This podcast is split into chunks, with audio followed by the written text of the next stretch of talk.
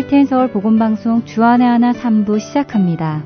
주안의 하나 3부에는 세상 문화 속에서 성경적 가치관을 세워나가는 세상 속 그리스도인과 옥하는 목사님의 사도행정 강해, 그리고 신앙 산책이 준비되어 있습니다.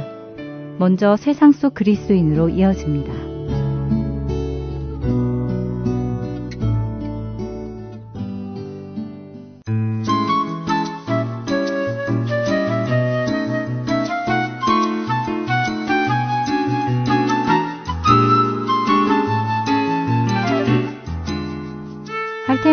복음방송 애청자 여러분 안녕하세요.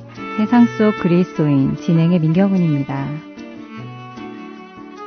12월이 되었습니다. 12월에는 그리스도인들의 가장 큰 기념일 중 하나인 크리스마스가 있지요.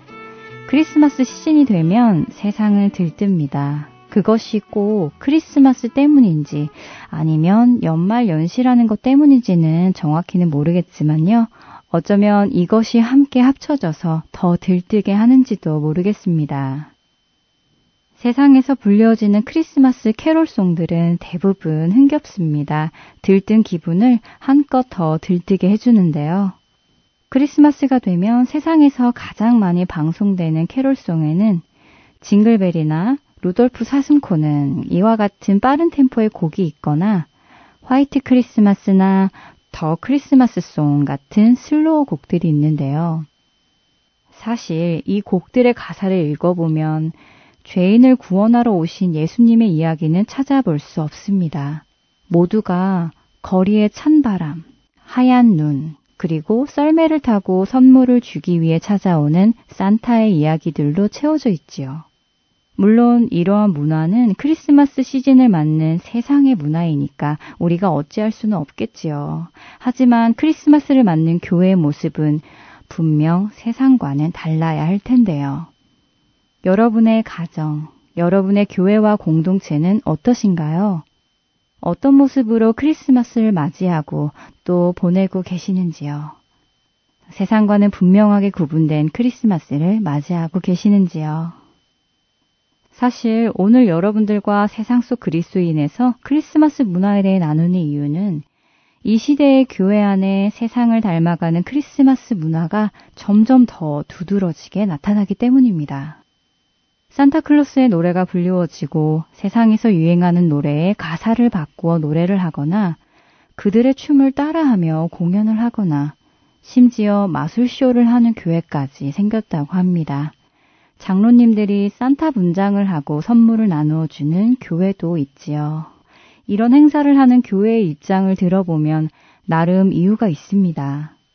크리스마스는 믿지 않는 자들을 교회로 초청하기 가장 좋은 때이기에 그들이 교회에 와서 괴리감을 느끼지 않도록 그들이 편안하게 교회 예배에 참석할 수 있도록 하기 위해 문턱을 낮추고 그들이 즐거워할 수 있는 프로그램을 만든 것이라고 합니다. 하지만 그런 생각이 성경적인 생각일까요? 교회란 어떤 곳일까요? 어떤 분들은 교회가 죄인들이 모인 곳이라고 말씀하십니다. 교인들의 온전하지 못함을 변호하기 위한 말이지요. 그러나 그 말은 일부만 맞는 말씀입니다.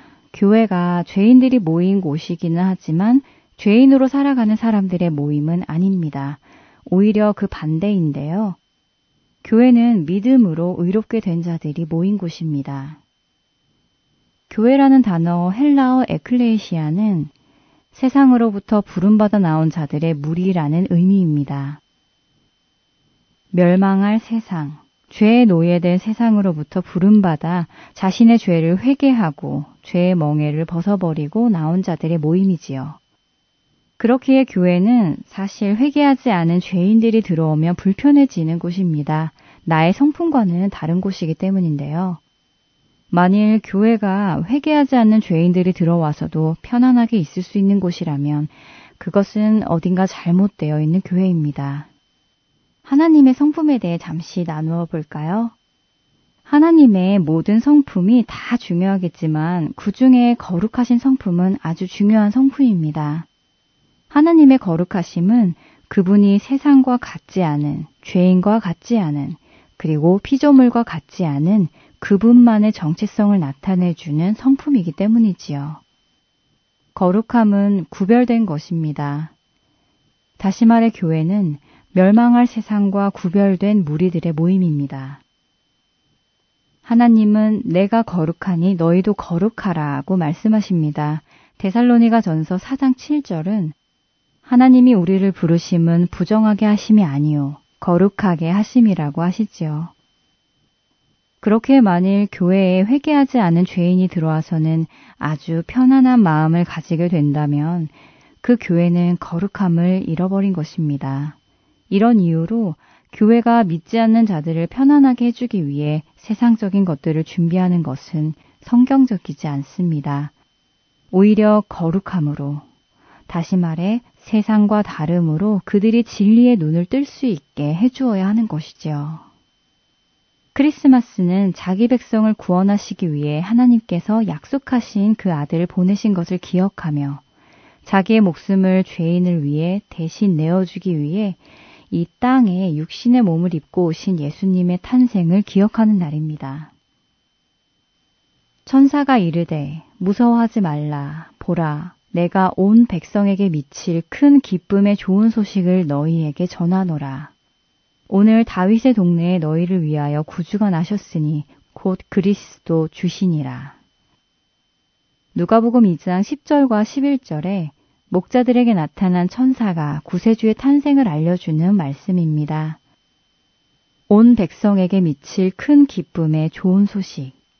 여기서 기쁨이라는 단어는 카라라는 헬라어인데요. 이 단어의 의미는 은은한 기쁨입니다. 우리가 생각하는 북적대고 들뜨고 시끄러운 기쁨과는 거리가 조금 있지요. 분명 크리스마스는 세상 모든 사람들에게 기쁨의 소식이 전해지는 날입니다. 그러나 그 기쁨은 우리가 흔히 생각하는 기쁨과는 차이가 있습니다. 왜냐하면 구세주의 탄생하심에는 구세주의 희생도 담겨 있기 때문입니다. 그렇기에 누가복음이 말씀하시는 온 백성에게 미칠 큰 기쁨의 좋은 소식은 죄인이 사망에서 생명으로 옮겨지는 감격과 기쁨이 있는 동시에 이를 위해 죽음을 감당하기 위해 오신 아기 예수님을 바라보며 감사함과 엄숙함을 함께 가진 특별하고도 은은한 기쁨이지요. 우리가 크리스마스의 참된 의미를 깨닫는다면 우리는 결코 세상과 같이 크리스마스에 들뜬 마음으로 깔깔거리며 지내지 않을 것입니다. 오히려 나의 죄를 담당하시기 위해 겸손한 종의 모습을 입고 이 땅에 오신 구세주. 머리 둘 곳도 없어 태어나자마자 구유의 누임을 받으신 하나님. 그 한없는 겸손함과 사랑과 은혜에 감사하여 우리는 눈물로 예배하게 될 것입니다. 세상은 크리스마스에서 예수님을 없애기 위해 노력합니다.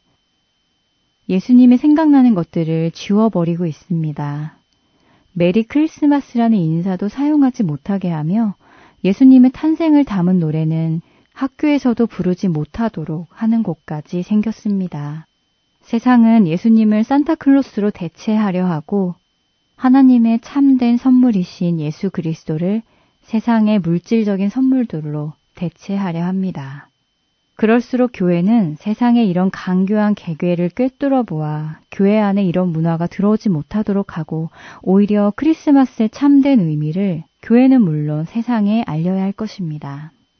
너희는 이 세대를 본받지 말고 오직 마음을 새롭게 함으로 변화를 받아 하나님의 선하시고 기뻐하시고 온전하신 뜻이 무엇인지 분별하도록 하라. 로마서 12장 2절의 말씀입니다.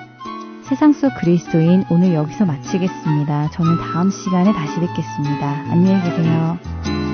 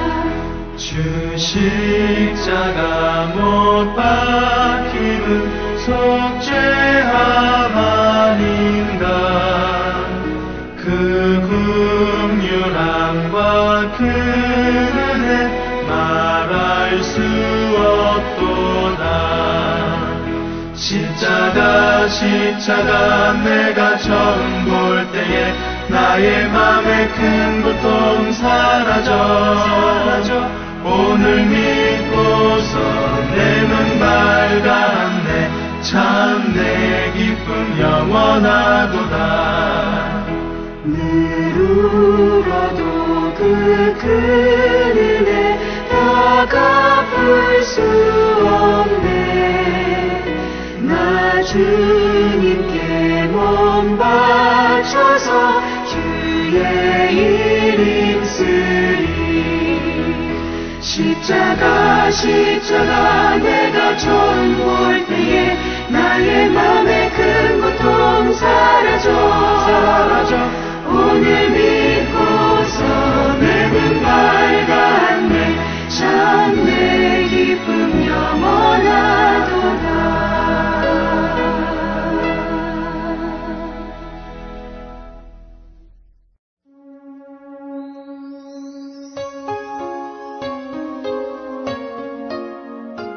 계속해서 수천 되신 옥하는 목사님의 사도행전 강해 시간입니다.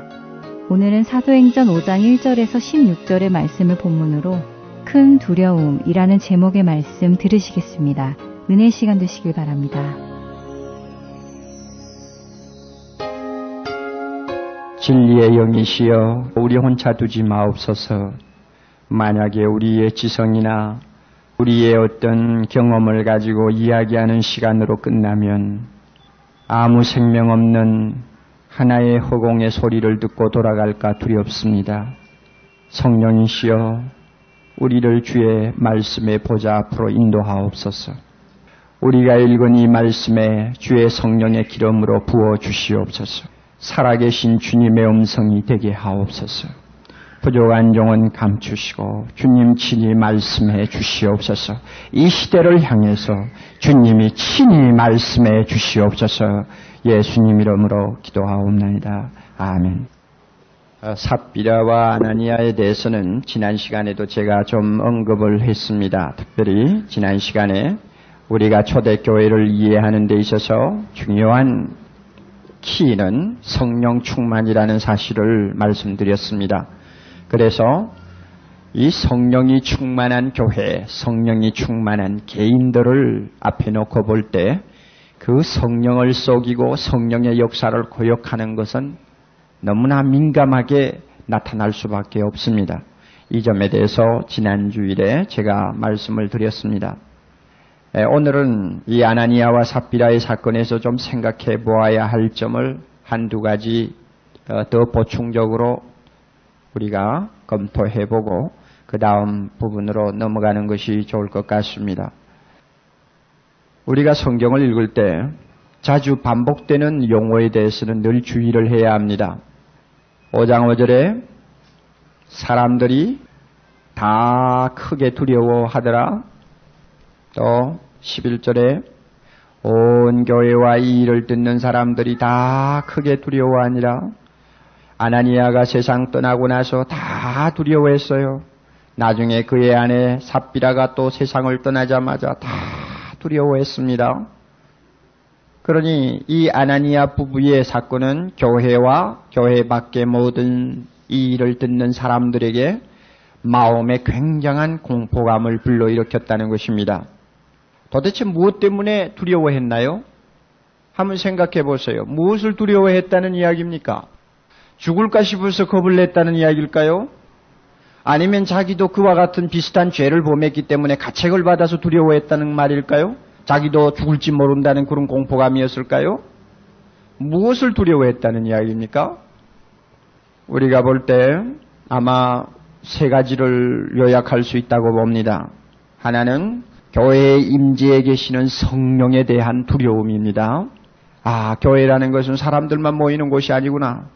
분명히 교회는 세상에서 볼 수 없는 굉장한 위엄, 또 권위를 가진 존재가 교회 안에 계시는구나 하는 것을 모든 사람이 마치 눈으로 역력하게 보는 것처럼 그들 마음속에 체험했습니다. 성령의 임재가 주는 두려움. 그 다음에 또 하나는 사도들에 대한 두려움이었습니다. 그 당시의 사도들의 권위는 바로 예수님 자신의 권위였습니다. 비록 초라한 경력을 가진 사람들이었지만은 하나님이 그들을 높이 들어 사용하시기 때문에 사도 베드로의 발 앞에 그 펄펄 살아서 들어온 부부가 순식간에 시체가 되어서 나가는 것을 보았을 때 하나님의 종에 대한 큰 두려움을 그들 가슴 속에 안게 되었습니다. 세 번째는 죄에 대한 두려움이었습니다. 아, 범죄한다는 것이 이렇게 무서운 결과를 자초하는 것이구나. 신자에게는 마음으로 죄를 범한 숨은 죄까지도 하나님이 심판하실 수 있다는 사실을 이 사건이 우리에게 가르쳐 준 것입니다. 그래서 제가 볼 때 물론 뭐 자기 자신도 비슷한 죄를 범하지 않았나 싶어서 겁을 내기도 하고 어, 자기도 그와 같은 불상사를 가져오는 결과를 빚지 아니할까 하는 자기중심적인 두려움도 있었겠습니다만은 제가 볼 때에 이것은 하나님이 주시는 두려움이기 때문에 단연코 성령에 대한 두려움, 사도들에 대한 두려움, 죄에 대한 범죄에 대한 두려움, 이 두려움이 그들의 가슴을 사로잡았다고 봅니다.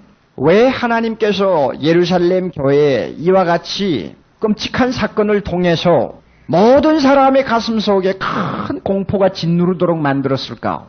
아무리 그 공포, 그 두려움이 선한 것이요, 거룩한 것이지만은 우리가 볼 때는 너무 지나치다 하는 생각을 할 수 있을 만한 사건입니다. 왜 그랬을까요? 이것은 해석적인 부분입니다. 꼭 성경적으로 우리가 거기에 대한 해답을 얻을 수는 없지만은 우리가 이 말씀을 조용히 묵상하면서 생각해 보면 하나님은 이유 없는 일을 절대 하시지 않는다는 사실을 알 수 있습니다. 예루살렘 교회는 어린 교회입니다. 이제 갓 태어난 어린아이와 같은 교회입니다. 그야말로 우유를 먹고 지금 한참 발부둥을 치면서 자라는 교회입니다. 하나님이 왜 이런 어린 교회에 대해서 이와 같이 심적으로 무서움을 주면서 두려워하게 만들었을까? 왜 그와 같은 직접적인 심판을 가지고 많은 사람들로 하여금 영적으로 어떤 면에서는 위축을 당하게까지 처리를 하셨을까? 저는 이 본문을 보면서 제 어린 시절을 생각했습니다. 제가 가끔 설교석상에서 말씀을 드렸다고 기억이 되는데요. 어린애들을 우리가 키우면서 나쁜 짓을 어린애들이 배우기 시작하면 처음에 나쁜 짓을 배울 때 첫 번에 어떻게 부모가 다루느냐가 그 자녀의 다음 다음의 행동에 대단히 큰 영향을 줍니다. 제 경험도 그렇습니다. 내가 집에 있는 돈을 훔쳐가지고 도둑질을 했을 때 부모가 나에게 어떤 어, 태도로 다루었으며 얼마나 음하게 나에게 공포감을 심어주었느냐에 의해서 제 자신이 그와 같은 버릇을 절대로 또 한 번 범하지 못하도록 하는데 큰 효과를 나타냈습니다. 이거 자녀 키우는 부모의 지혜입니다. 다 큰 아들, 고등학교, 대학 들어가는 아들이 남몰래 자꾸 집안에서 돈을 훔쳐낸다더니 거짓말 하는 거 보았을 때 다루기는 대단히 어렵습니다. 심하게 다루면 당장 반발하고 나설 것이요. 나중에는 부모의 가슴에 칼질을 할 정도로 고통을 안겨줄 수가 있습니다. 이미 때가 늦어버린 것입니다. 이제는 다 큰 자녀에게는 인격적으로 호소할 수밖에 없습니다. 그 아이의 양식과 양심에 호소할 수밖에 없습니다. 그것이 안 되면은 부모도 더 이상 어떻게 하지 못합니다. 그러나 어린아이는 부모가 어떻게 다루느냐에 따라 많은 것이 결정이 됩니다. 제가 돈을 훔치고 죽을 정도로 맞았다는 사실을 가만히 생각하면 그 잔인해 보이던 아버지가 얼마나 감사한지 몰라요. 잔인할 정도로 맞았기 때문에 그래서 지금도 내 자신이 그때를 기억할 수 있는 어떤 육체적인 약한 부분을 하나 가지고 있다는 사실 이것 때문에 나에게는 다시 그와 같은 짓을 범하지 않는 하나의 큰 이 철새가 된 것입니다. 이와 같은 원칙을 하나님이 예루살렘 교회에 적응을 하신 것입니다. 어린 교회. 이제 예수 믿고 마귀의 시험이 무엇인지 이제 약간 아는 어린아이입니다. 잘못하면 죄라는 것을 우습게 알고 받아들일 수도 있는 어린아이입니다. 또 범죄를 하고 나서도 그렇게 대단하게 생각지 않고 나 예수 믿고 용서받았으니 아멘 감사합니다 하고 아주 낭망적으로 처리를 해버릴 수 있는 그와 같은 약점을 가진 예루살렘 교회였습니다. 그럴 때 하나님이 어떻게 해야 합니까? 처음부터 서술이 시퍼렇게 단호하게 그들 앞에 평생 잊을 수 없도록 하나의 사건을 통해서 죄라는 것이 얼마나 무서운 것인가. 교회 안에 죄를 불러들여서는 안 된다는 거. 성령이 임재하고 계시는 성령의 전에 죄를 함부로 용납해서는 안 된다는 사실을 처음부터 엄격하게 가르쳐 준 것입니다. 다시 그와 같은 일이 재발하지 않도록 성령께서 다스리신 것입니다. 이와 같은 일은 출애굽기에서도 볼 수 있습니다. 400여 년 동안 종로로 타면서 종교교육 제대로 받지 못하고 그야말로 참 쌍놈처럼 대대손손이 세상을 살았던 이스라엘 백성이 갓 해방이라는 것을 맛보고는 이제는 아무 구속을 받지 않고 자기 민족끼리 새로운 체제를 가지고 이제는 나라를 건설하는 입장에 있습니다. 어린아이입니다. 광야교회 아주 유치원생인 어린아이입니다. 갓 광야 교회가 시작되었습니다. 그래서 처음 시작된 광야 교회였고 하나님의 어린 백성들이었기 때문에 하나님께서 다스리는 모습을 보면요. 굉장히 무섭게 다스렸습니다. 그 좋은 예가 여러분이 아마 성경을 보시면 아시겠습니다만 레이기 10장에 가서 보면 깜짝 놀랄 사건이 하나 나타납니다. 아론의 아들이 있습니다. 제사장 아론의 두 아들 나답과 아비후라고 하는 두 아들이 있는데 이 두 아들이 고의로 그랬는지 실수로 그랬는지는 모르지만 하나님 앞에 제사 지낼 때 들고 들어가는 향로가 있습니다. 향을 꽂아가지고 들고 들어가는 향로가 있는데 이 향로에는 불을 담아가지고 갑니다. 그러면 하나님이 그 향로를 가지고 들어와서 제사를 지낼 때는 어떻게 어떻게 해야 된다는 것을 이미 가르쳐 주셨습니다. 그런데 다 제 절차를 밟았는데 그 향로에 담는 불이 하나님께서 명하신 불이 아니고 엉뚱한 데서 가지고 온 불이었습니다. 아무도 몰랐죠? 당자 두 사람만 알죠? 그래도 자기들 생각에는 뭐 불은 꼭 같지 않나 뭐 어디 어디 있는 불을 담아가든 하나님 앞에 드리는 것이요 내가 또 하나님 앞에 제사 지내는 것인데 하나님이 기쁘게 받으실 것이다 생각을 했던 모양입니다. 그래서 태연하게 불을 담아서 두 형제가 하나님 앞에 가서 제사를 지냈습니다. 자기 신분도 제사장의 아들이기 때문에 전혀 잘못된 것이 없습니다. 단지 불을 잘못 가지고 들어갔다는 그거 하나밖에 없습니다. 그런데 여러분 하나님께서 어떻게 다루셨나요? 그 자리에서 불이 나와가지고 두 아들을 그 자리에서 직사시켜 버렸습니다. 우리가 그런 사건을 볼 때, 야, 참 하나님이 이해할 수가 없다. 어떻게 그렇게 하실 수 있나? 이렇게 생각할 수 있을지 모르지만, 하나님께서는 그것을 통해서 이제 갓 광야에 나와서 하나님 앞에 예배 보는 법을 배우는 이스라엘 백성들에게 아주 어린아이와 같은 유대 민족에게 예배를 보는 자세에 조금이라도 인위적인 것, 하나님이 말씀하지 아니하는 어떤 인간적인 것이 내포되어서는 안 된다는 것을 그 사건을 통해서 두고두고 기억하도록 만드신 것입니다. 어릴 때부터 처음 잘못할 때부터 바로 고쳐주자고 하는 하나님의 강한 의지입니다. 그래서 우리가 이런 성경을 볼 때 진지하게 보셔야 됩니다. 물론 우리가 아는 바와 같이 삽비라와 아나니아와 같은 이 사건이 두 번 다시 반복된 예는 없습니다. 신약에 많은 교회들이 나옵니다만은 그 교회 안에서 삽비라와 아나니아와 같이 헌금할 때 약간 속였다고 해서 성령께서 그 자리에서 생명을 거두어가는 이런 사건은 두 번 다시 일어나지 않고 있습니다. 그러면 왜 두 번 다시 일어나지 않습니까? 그 후에도 아나니아와 삽비라와 같은 사람이 전혀 안 생겼다는 이야기입니까? 아니요. 나는 절대 그렇게 보지 않습니다. 안 생겼을 리가 만무하죠. 분명히 더러더러 헌금할 때 불평하는 사람도 있었을 것이요. 억지로 바치는 사람도 있었을 것이요. 처음에 결심한 것과는 나중에 영 반대되게 헌금을 자기 마음대로 조작해서 낼 수도 있었을 것입니다. 교회 안에 그런 사람이 있었을 거예요. 그런데도 주님께서 아나니아와 삽비라와 같이 다루지는 아니했습니다. 왜 그럴까요? 한 번 교회에 그와 같은 모범을 보여줌으로써 족하다고 생각하셨습니다. 그래서 기록된 하나님의 말씀을 통해서 계속 이 사건을 읽을 때마다 모든 사람이 이제는 충분히 교훈을 받을 수 있다고 주님께서 보신 것입니다. 그래서 누구나 다 기도하면서 이런 사건을 읽을 때마다 다시 우리 자신을 반성합니다. 저나 여러분이나 꼭 같습니다.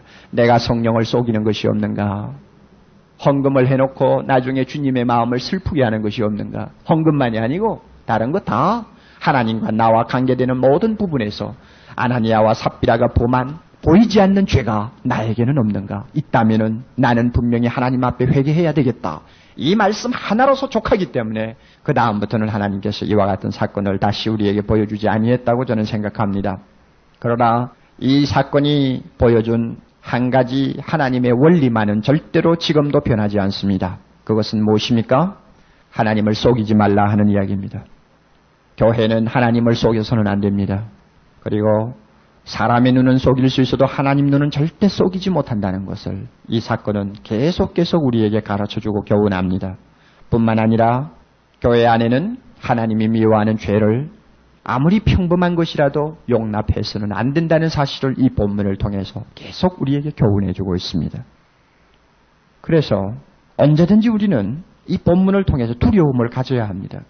아나니아와 삽비라의 사건을 보고 마음에 큰 두려움을 가졌던 사람들의 그 두려움, 오늘 우리에게 있는지 여러분 한번 검토해 봅시다. 하나님은 이 두려움을 우리들이 계속 가져주기를 바랍니다. 왜냐하면 그 두려움이 있음으로 인해서 범죄를 사전에 예방할 수 있고 하나님 앞에 겸손히 더 잘 순종할 수 있기 때문에 이 두려움은 절대로 나쁜 두려움이 아닙니다. 언제나 우리에게 있어야 합니다. 그러나 요즘 현실 교회를 보면 어떻습니까? 교회 지도자들로부터 시작해서 죄의식이 점점 희박해집니다. 웬만한 죄는 그저 이제는 그저 세상이 다 이런데 하는 식으로 하고 받아들입니다. 웬만한 잘못은 꾸짖지도 않습니다. 꾸짖다가는 교인 하나 놓칠 가능성이 많기 때문에 꾸짖지도 않습니다. 그러다가 보니까 범죄하는 자를 보아도 옥목사부터 시작해서 마음속에 참 안타깝고 두렵고 고통스러운 것이 별로 없어요.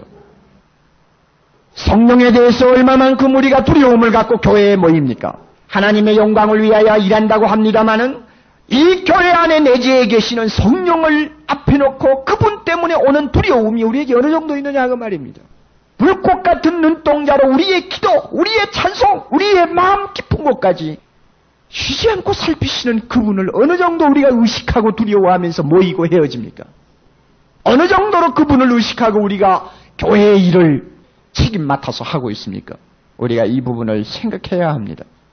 초대교회처럼 우리를 그렇게 직접적으로 하나님이 심판하지 아니한다고 해서 성령에 대해서 우리가 진정한 두려움을 못 가진다면 성령이 분명히 슬퍼하실 것입니다.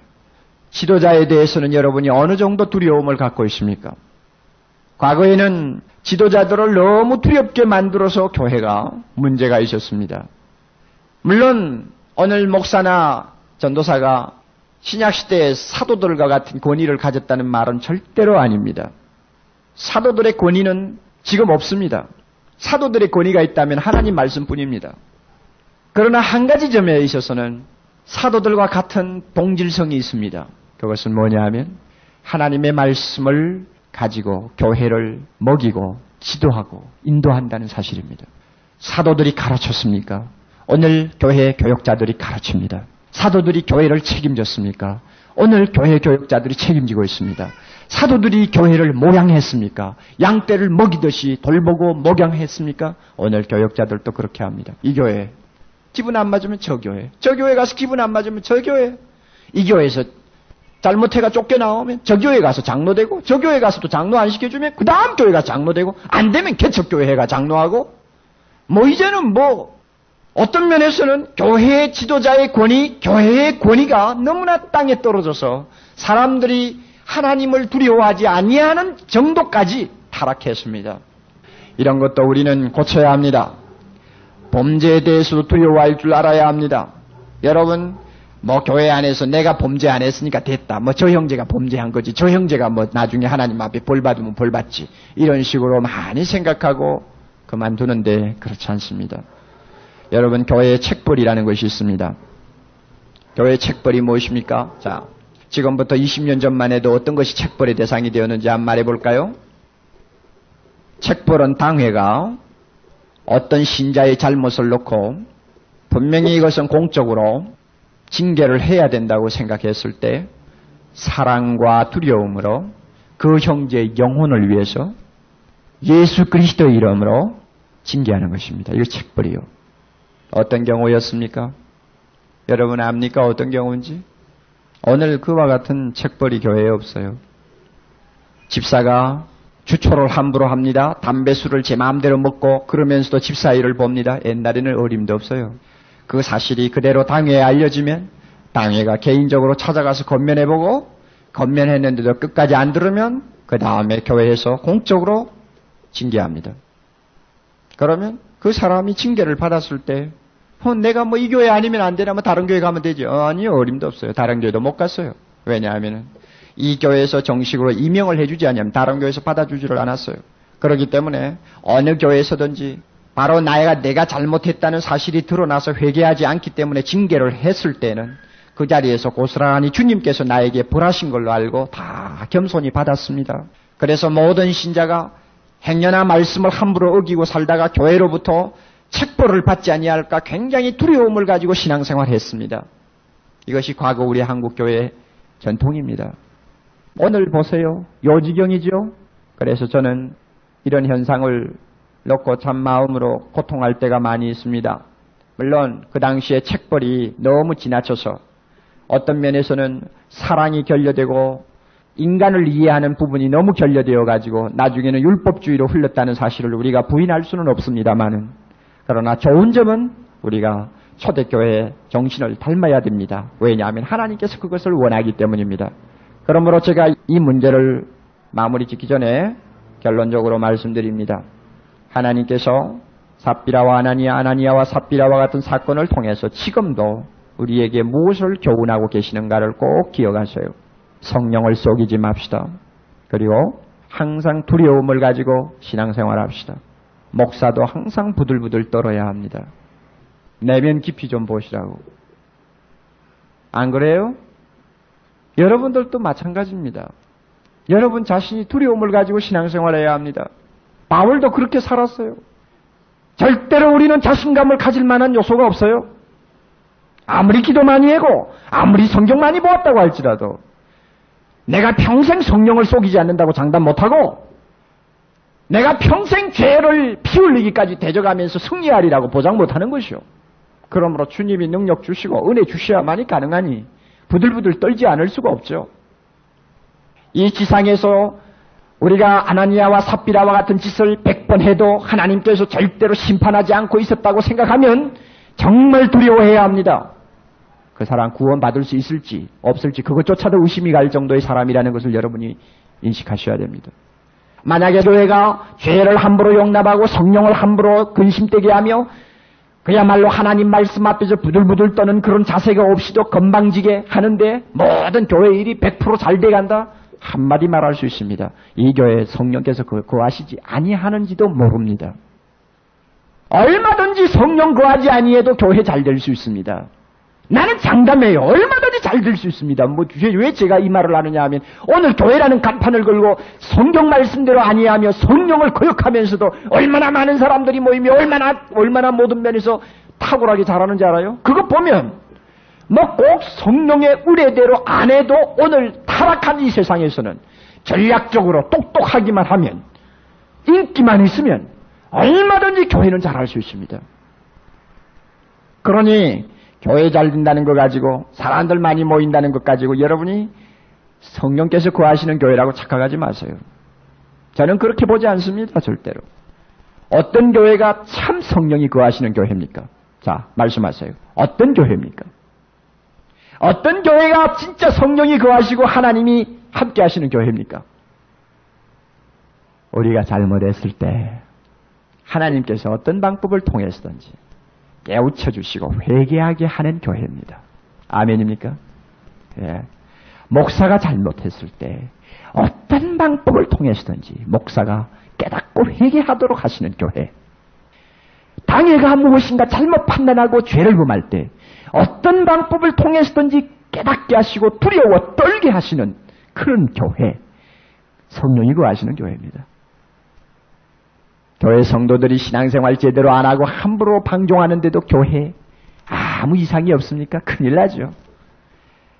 사랑의 교회 들어와 등록하고 교회 신앙생활 하는 성도들이 개인적으로 잘못하고 하나님 앞에 죄를 범할 때 무엇인지 모르게 하나님의 징계가 그 가정에 임하며 하나님께서 그를 사로잡고 회개시키는 증거들이 나타날 때 비로소 아 교회 하나님이 계시는구나 이렇게 말할 수 있습니다. 그러나 신자들이 사적으로 돌아가서 아무리 나쁜 짓 많이 해도 오히려 겉으로 볼 때 축복만 더 넘치는 것처럼 보이는 신자들이 다니는 교회. 오 주여 제발 그런 일이 교회 안에는 없기를 바랍니다. 한심한 이야기입니다. 아나니아가 다니던 예루살렘 교회에 거하시던 성령 오늘도 대한민국 교회에 거하십니다. 두려워합시다. 말씀을 증거하는 지도자들의 입에서 나오는 말씀 한마디 한마디를 주님의 말씀으로 두려움 가지고 받아야 합니다. 범죄에 대해서 여러분이 두려워 떨어야 합니다. 저는 강해를 하면서 자꾸 여러분 얼굴을 쳐다봅니다. 왜냐하면 말씀을 전하는 저 자신이나 듣는 여러분이나 과연 성경대로 듣고 변하고 실천하느냐. 나는 이걸 좀 묻고 싶습니다. 한마디를 들었던 열마디를 들었던 간에 우리가 실천을 하는 것이 중요하거든요. 성령께서 여러분들이 어떻게 헌금으로 봉사해야 된다는 것을 이미 각자 각자에게 다 아마 기도하는 중에 가르쳐 주셨을 것입니다. 가르쳐 주는 거기에 순종하지 아니했을 때 일어나는 가장 첫 번째 반응이 무엇인지 압니까? 아나니아와 삽비라처럼 죽어버리는 거예요? 뭐예요? 양심의 고통입니다. 가책입니다. 성령을 속이려고 들어요? 어리석은 사람. 진짜 어리석은 바보들이에요. 목사를 속이세요. 그러나 성령은 속이지 못합니다. 삽비라와 아나니아 꽤 똑똑한 사람 같이 보이는데 얼마나 그렇게 어리석은 사람인지 왜 그렇게 어리석어졌을까? 눈에 안 보인다고 너무나 우습게 성령을 생각한 것입니다. 하나님의 영적인 임재가 어떤 존재라는 것을 너무나 어린애처럼 생각해 버렸어요. 어리석은 사람. 그래 놓고도 보이지 않는 하나님 사랑한다고 말할 수 있나요? 여러분, 꼭 부탁합니다. 성령을 속이지 않도록 하세요. 왜 그 사람이 죽었습니까? 나를 위해 죽은 것입니다. 내가 그와 같은 심판을 받지 않도록 하기 위해서 그 사람이 나를 대신해서 모범적으로 하나님이 처리하신 대로 희생당한 것입니다. 아마 아나니아와 삽비라가 천국에 가서 있다고 한다면 우리가 다음에 가서 만날 때 무엇이라고 할까요? 참 당신 고맙소. 당신 때문에 내가 얼마나 덕을 받는지 모르고 아마 내가 오 목사도 그렇게 아마 아마 인사를 해야 될 것입니다. 당신이 그때 그렇게 희생 안 당했으면 아마 당신이 범하는지 나도 마음대로 범하다가 나중에는 심판받았을지 모르는데 당신 덕분에 내가 살았어. 나 분명히 악수하고 인사할 거예요. 저는 이 두 사람이 멸망을 받았다고는 생각하지 않습니다. 우리가 합심해서 기도하는 시간입니다. 말씀을 여러분이 잘 마음속에 담으세요. 한마디로 오늘 대한민국 교회는 수적으로는 부흥을 하고 있는지 모르지만 영적으로는 분명히 혼란기에 빠져 있습니다. 교회가 예루살렘 교회가 갖던 그와 같은 능력과 권위를 이미 상실하고 있습니다. 교회에 다니는 많은 사람들이 마땅히 두려워해야 될 성령의 존재, 두려워해야 될 하나님의 말씀을 가르치는 지도자들, 그리고 두려워해야 될 범죄에 대해서는 별로 두려워하지 않고 엉뚱하게 세상의 것을 더 두려워하는 이상한 교회로 오늘날 교회들이 변질되어 가고 있습니다. 그러므로 잘못하면 성령이 거하시지 아니하는 교회를 놓고 참 교회라고 착각하고 쏘으면서 넘어갈 수 있는 가능성이 우리에게 얼마든지 있습니다. 성령을 두려워합시다. 이 자리에 함께 하시는 성령을 두려워합시다. 그리고 그분 앞에 내 마음에 있는 모든 것을 그대로 내어놓고 회개할 것 있으면 회개하시기를 바랍니다. 아나니아와 삽비라는 자기 죄 때문에 죽은 것도 되지만 어떤 면에서는 내가 그와 같은 범죄에 빠지지 않도록 하기 위해서 우리의 스승이 되기 위하여 먼저 죽은 사람입니다. 먼저 심판받은 사람입니다. 우리 자신을 깊이 반성하고 회개하는 시간 되기를 바랍니다. 그 다음에 앞으로도 하나님께서 끝까지 지켜주시고 인도해 주시도록 기도하시고 그리고 우리 대한민국 교회를 위하여 기도하십시다. 진통하는 교회입니다. 비판을 받고 있는 교회입니다. 어떤 면에서는 얼굴을 들 수 없는 교회입니다. 오늘 이 한국 교회를 주께서 새롭게 정화시켜 달라고 우리 자신부터 회개하고 한국 교회를 짊어지고 우리 모두가 같이 회개하고 기도하는 시간 되기를 바랍니다.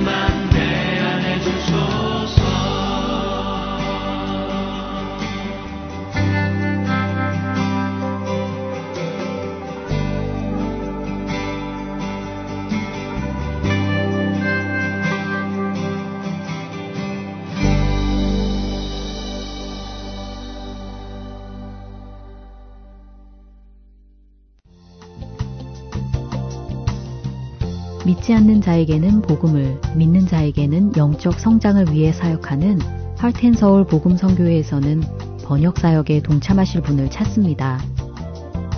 그동안 방송된 한국어 방송의 원고를 영어로 번역하는 자원봉사입니다. 인터넷으로 메일을 주고받을 수 있으신 분이면 어느 곳에 계시더라도 가능하신 이 사역에 참여하실 여러분들을 찾습니다. 번역 자원봉사자에 대한 문의는 본 방송사 전화번호 602-866-8999로 연락 주시거나 이메일 주소 heartandsoul.org at gmail.com으로 문의해 주시면 되겠습니다.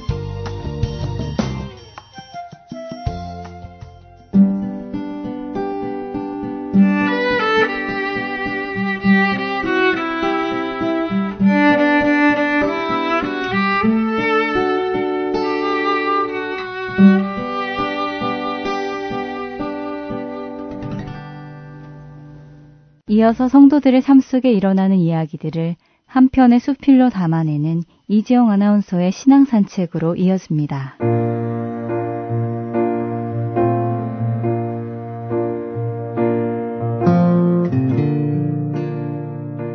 집사님 손이 참 아름다우세요.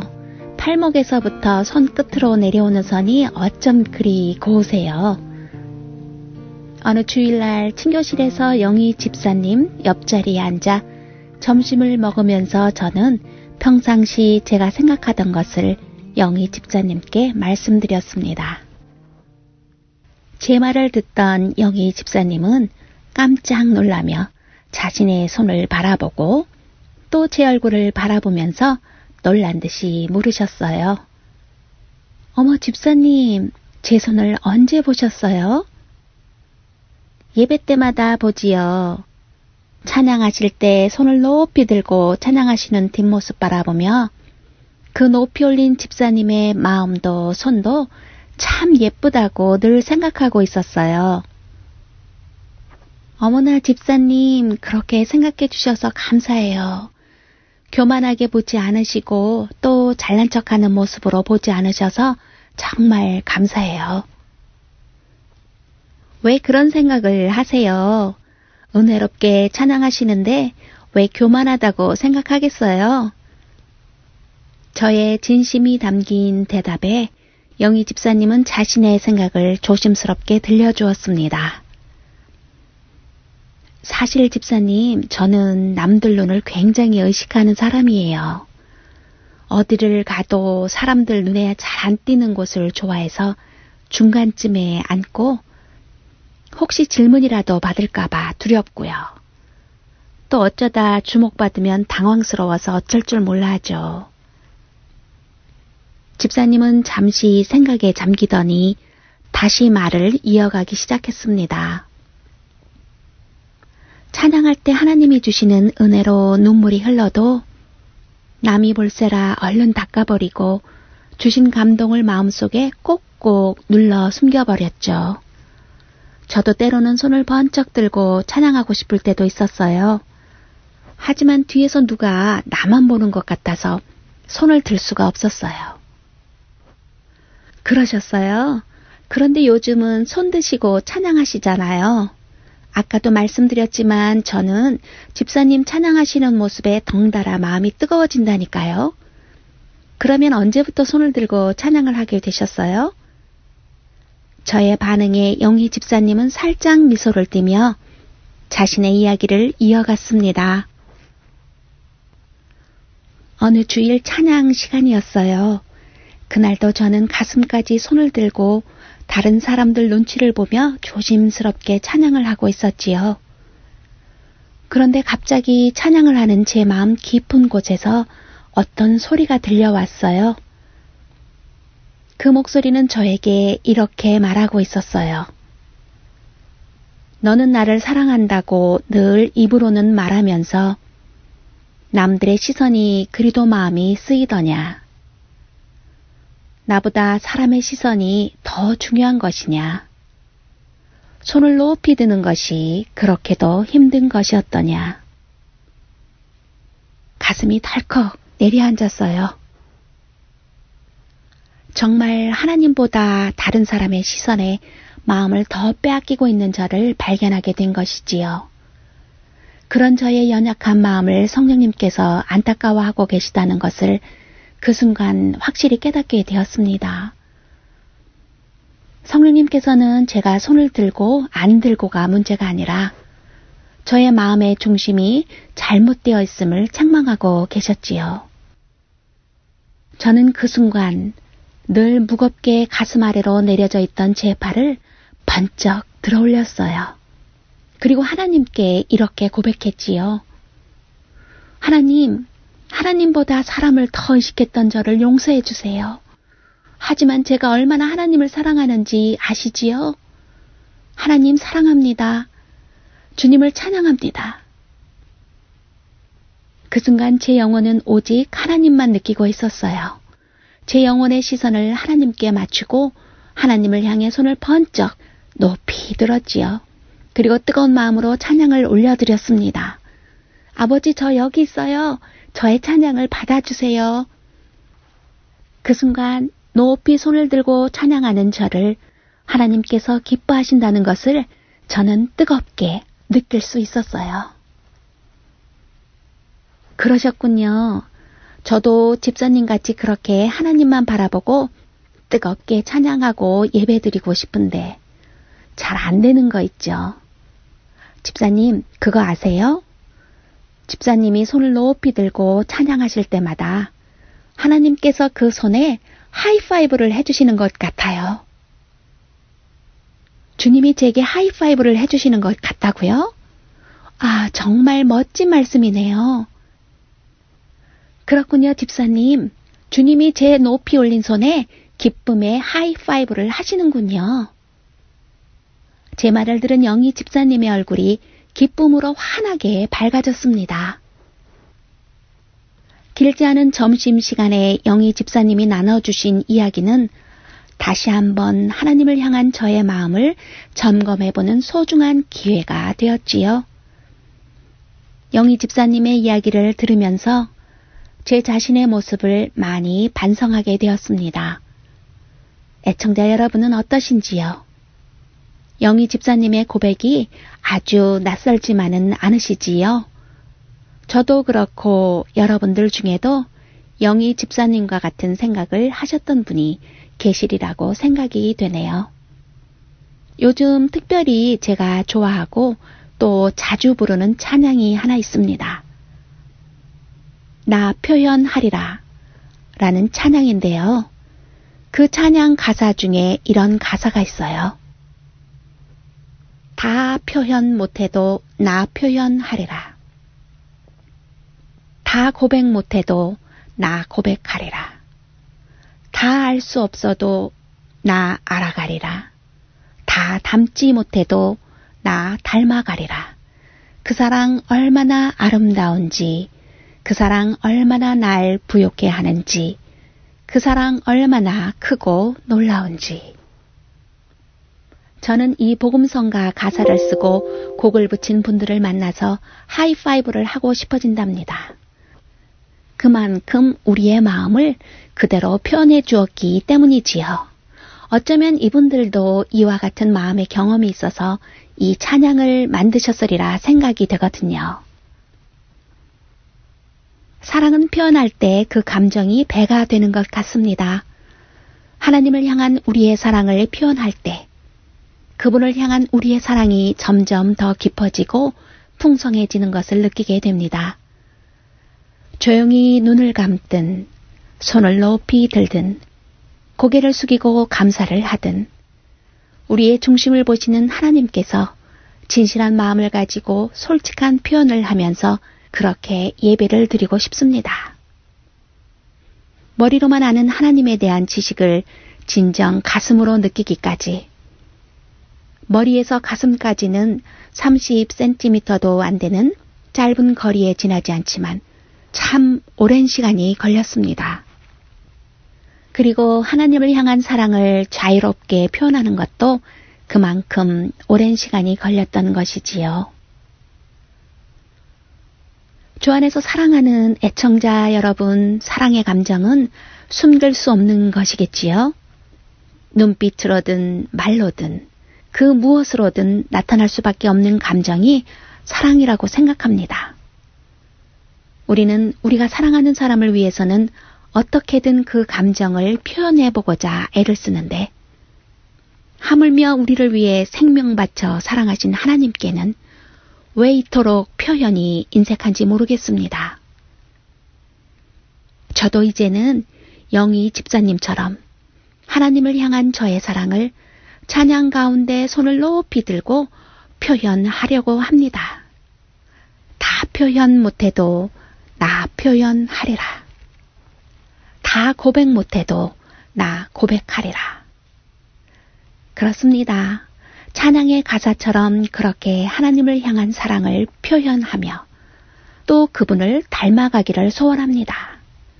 하늘을 두루마리 삼고 바다를 먹물 삼아도 다 표현할 수 없는 하나님의 그 크신 사랑에 감사, 감격하며 또 그 감사한 마음을 마음껏 표현하며 그렇게 예배드리고 싶습니다. 이러므로 나의 평생에 주를 송축하며 주의 이름으로 말미암아 나의 손을 들리이다. 시편 63편 4절 말씀입니다. 다음 시간까지 주 안에서 평안하세요.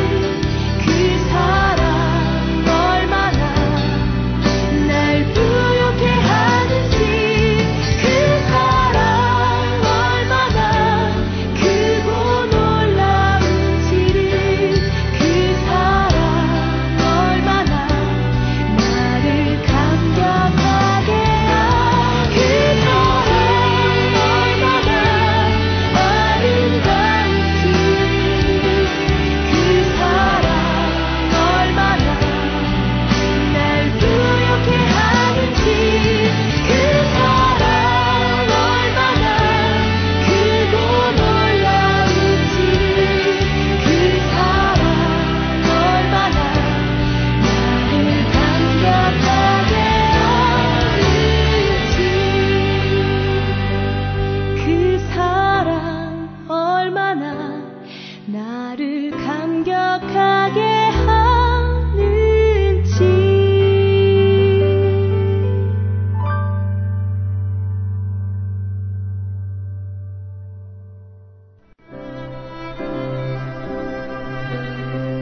주안의 하나 3부 준비된 순서는 여기까지입니다. 청취해주신 여러분들께 감사드립니다. 다음 주에 다시 찾아뵙겠습니다. 안녕히 계세요.